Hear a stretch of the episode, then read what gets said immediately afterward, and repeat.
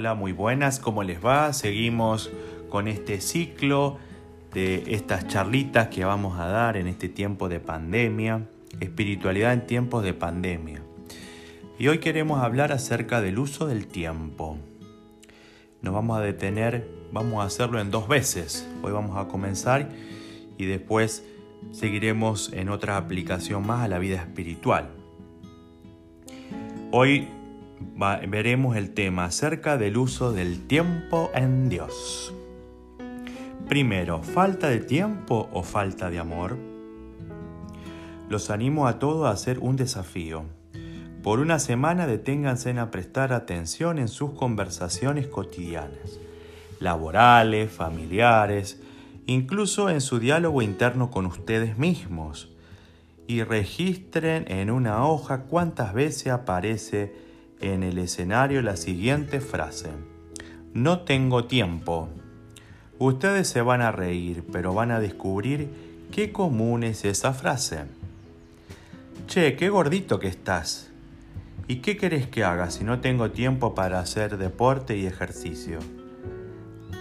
¿Querés venir un día al grupo de hombres? Padre, me encantaría, pero no tengo tiempo. Una muy típica de un padre a un hijo. ¿Cómo me encantaría tener tu edad y tener todo el tiempo libre que tenés ahora? Aprovecha. Así, ejemplos hay miles. Parecería que es mucho, en muchas veces, un escudo perfecto ante las situaciones que implican que salgamos de nuestra zona de confort. Sin embargo, también es cierto que muchas veces no es solamente un mecanismo de defensa, sino que efectivamente tenemos poco tiempo. ¿Por qué tenemos que trabajar, que llevar al pibe, llevar a tu hijo, a tu hija, a tal o cual lugar, tal o cual curso, a mil cosas más? Pero orando acerca de esta temática me acordé de una frase de San Juan Pablo II, que creo que no todos la sabemos y que nos puede iluminar. Quien dice que no reza por falta de tiempo, lo que le falta no es tiempo, lo que le falta es amor.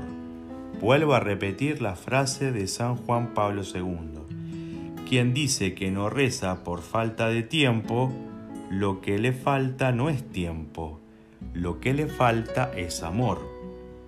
Claro, porque para lo que amamos siempre tenemos tiempo, pero me gustaría en este día, para que ya meternos de lleno en el tema, parafrasear a este gran santo y decir, vamos a leer lentamente. Quien dice que no hace tal o cual cosa por falta de tiempo, lo que le falta no es tiempo, es discernimiento delante del amor. Lo que no falta no es agregarle más horas al día, es planificar nuestro tiempo, discerniéndolo desde Dios. ¿Qué es el amor? Con mayúsculas ese amor con mayúsculas. ¿Y qué quiere darme plenitud en todas las áreas de mi vida? Me quiere que yo sea pleno. Cuando yo me sumerjo a discernir desde Dios mi tiempo, el tiempo se plenifica. Lo que hago me plenifica. Lo que hago plenifica.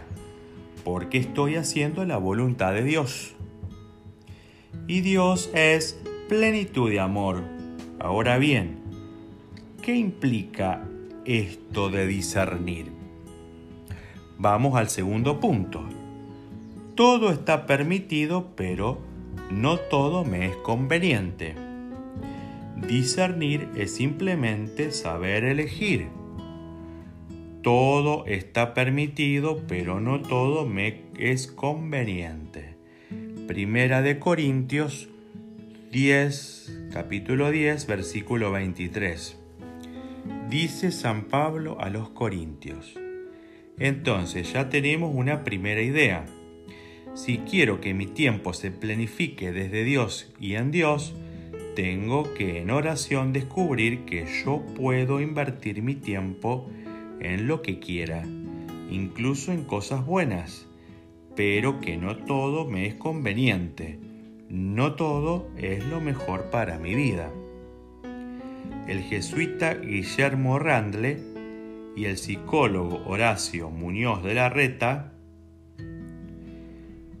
Horacio Muñoz Larreta, pueden ayudarnos a adentrarnos en una definición de discernimiento. Ante todo, discernir es distinguir una cosa de otra, señalando la diferencia que hay entre ellas con relación a un principio o un parámetro. Vuelvo a repetirla. discernir es distinguir una cosa de otra, señalando la diferencia que hay entre ellas con relación a un principio o parámetro a lo que la RAE agrega. Comúnmente se refiere a operaciones de ánimo, del ánimo, operaciones que implican el ejercicio de la interioridad. Si Dios se convierte en ese principio o parámetro en relación al cual yo disierno mi tiempo, y lo que Dios es, quiere, lo que Dios es nuestra plenitud, nuestra felicidad en todas las dimensiones de mi vida, para que yo sea pleno, como veníamos diciendo, en la vida espiritual, afectiva, mental, física. Por tanto, discernir mi tiempo desde Dios implica aprender a descubrir cómo debo invertir mi tiempo, acorde lo que sea más conveniente para mi plenitud en todas las áreas de mi vida. Gloria a Dios, qué buena noticia. Vamos entonces al último punto que les quiero compartir.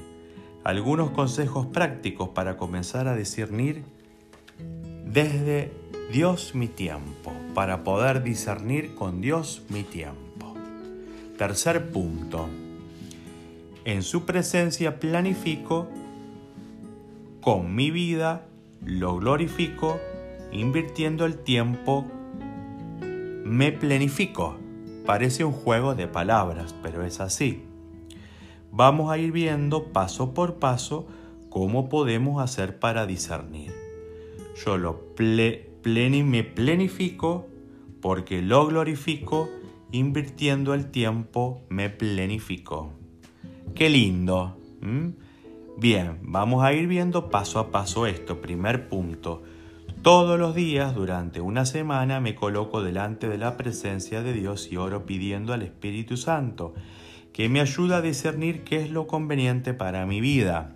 A. Tomarnos un rato todos los días para bajar un cambio. Sumergirnos en Dios invocar al Espíritu Santo, preguntarle, Señor, ¿cómo estoy invirtiendo mi tiempo? B.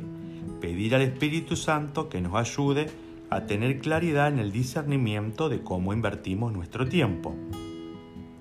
Y C. Orar un rato con algún salmo o lectura y ver qué resonancia tiene nuestra vida.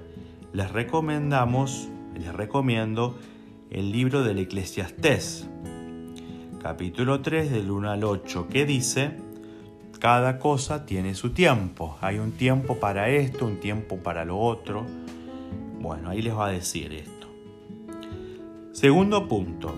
En oración definir y visualizar áreas de mi vida, haciendo la adaptación de la meditación de San Ignacio e, e identificando las áreas de mi vida. A.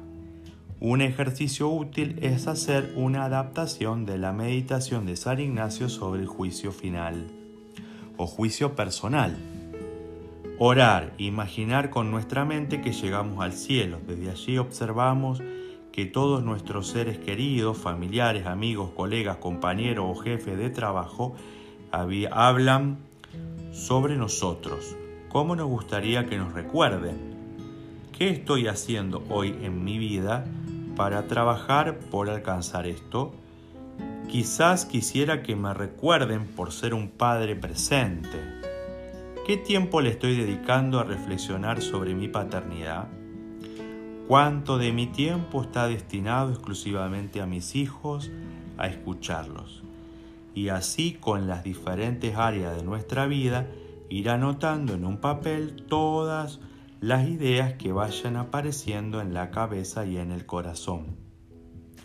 Para poder seguir orando sobre esto y quizás hablar con algún acompañante espiritual que me ayude a seguir discerniendo, entregarle al Señor todo lo que allí vaya apareciendo. B. Identificar y anotar en un papel las principales áreas de mi vida enumerándolas por separado, anotando qué tiempo de mi semana le dedico a cada área. Es un buen ejercicio para planificar desde Dios. Recordar que ser equitativos en las áreas nos ayuda a ser equilibrados en nuestra relación con nosotros mismos, con Dios y con los demás. Algunos ejemplos de áreas son Primero, área trabajo, carrera. Segundo, espiritualidad, servicio. Tercero, dinero, finanzas. Cuarto, salud, deporte. Quinto, tiempo libre, recreación. Sexto, relaciones, vínculos. Séptimo, aprendizaje, desarrollo personal. Y en un tercer punto tenemos definir un objetivo inteligente por área para el plazo de un mes y anotarlo. Muchas veces decimos área de salud y deporte instantáneamente pensamos en que no tenemos tiempo para ir al gimnasio, una hora, tres veces por semana, y desarrollar esa área de nuestra vida. Quizás falta discernimiento desde Dios, anotar un objetivo por el plazo de un mes que queda que pueda realizarse acorde a mi disponibilidad, horarios y a lo que Dios me pide. Todo es bueno, pero no todo es conveniente. No puedo ir tres veces por semana al gimnasio, pero quizás pueda ir una vez a la semana, salir media hora a caminar con mi mujer. Quizás no puedo estar presente en todos los partidos de fútbol de mi hijo, pero puedo un sábado invitarlo a jugar un rato a la plaza o ir a verlo jugar Todas las áreas de nuestra vida deben desarrollarse y ser objeto de nuestro tiempo, discernidas desde Dios para nuestra plenitud. Pero debemos anotar un objetivo inteligente, anotarlo en un papel y tenerlo presente. Ponerlo arriba del escritorio, en la heladera, en el espejo del baño. ¿Qué es ese objetivo? que ese objetivo sea discernido desde Dios y desde mi realidad. Otro punto, B. Ahora bien, ¿cómo es un objetivo inteligente? Cuanto más abstracto y menos concreto, peor. Que sea medible, poder darme cuenta, chequear lo que estás o no haciendo. Alcanzable, tiene que tratarse de algo que pueda realizar acorde a tus posibilidades. Responsable, prudente, es bueno para mí y los que me rodean. Ejemplo, trabajar 12 horas diarias por 6 meses, por más que trabajar sea bueno, no es conveniente para mí ni para mi entorno. Ejemplo, ir todos los, los fines de semana de retiro puede que sea bueno para mi alma, pero desatiendo mis deberes de Estado. Tengo que ser responsable con mi vocación primordial tener un tiempo fecha límite, dicen que la diferencia entre un sueño y una meta es la colocación de una fecha concreta. Planificar estos objetivos desde el día tal hasta el día tal y allí realizar un discernimiento de cómo fue y volver a tomar fuerzas o ajustar pautas. Que los objetivos dependan de vos. Que tu, que tu jefe te aumente el sueldo no depende de vos, pero puede que detenerme a ver cómo puedo hacer para crecer económicamente y organizar mejor los gastos o ser mejor trabajador. Eso sí lo puedo hacer. En un cuarto punto, ponerme en acción, salir de la zona de confort, ponerme en acción por el tiempo establecido, de objetivos, dar gracias a Dios por lo que se va viviendo y aprender de los errores. Ponerme en acción, no poner excusas como lo que dice el Padre. Es muy lindo pero muy difícil. No voy a poder, eso no es para mí.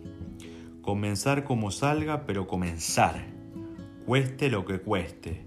Los padres de la iglesia decían en la vida espiritual, quien no avanza retrocede.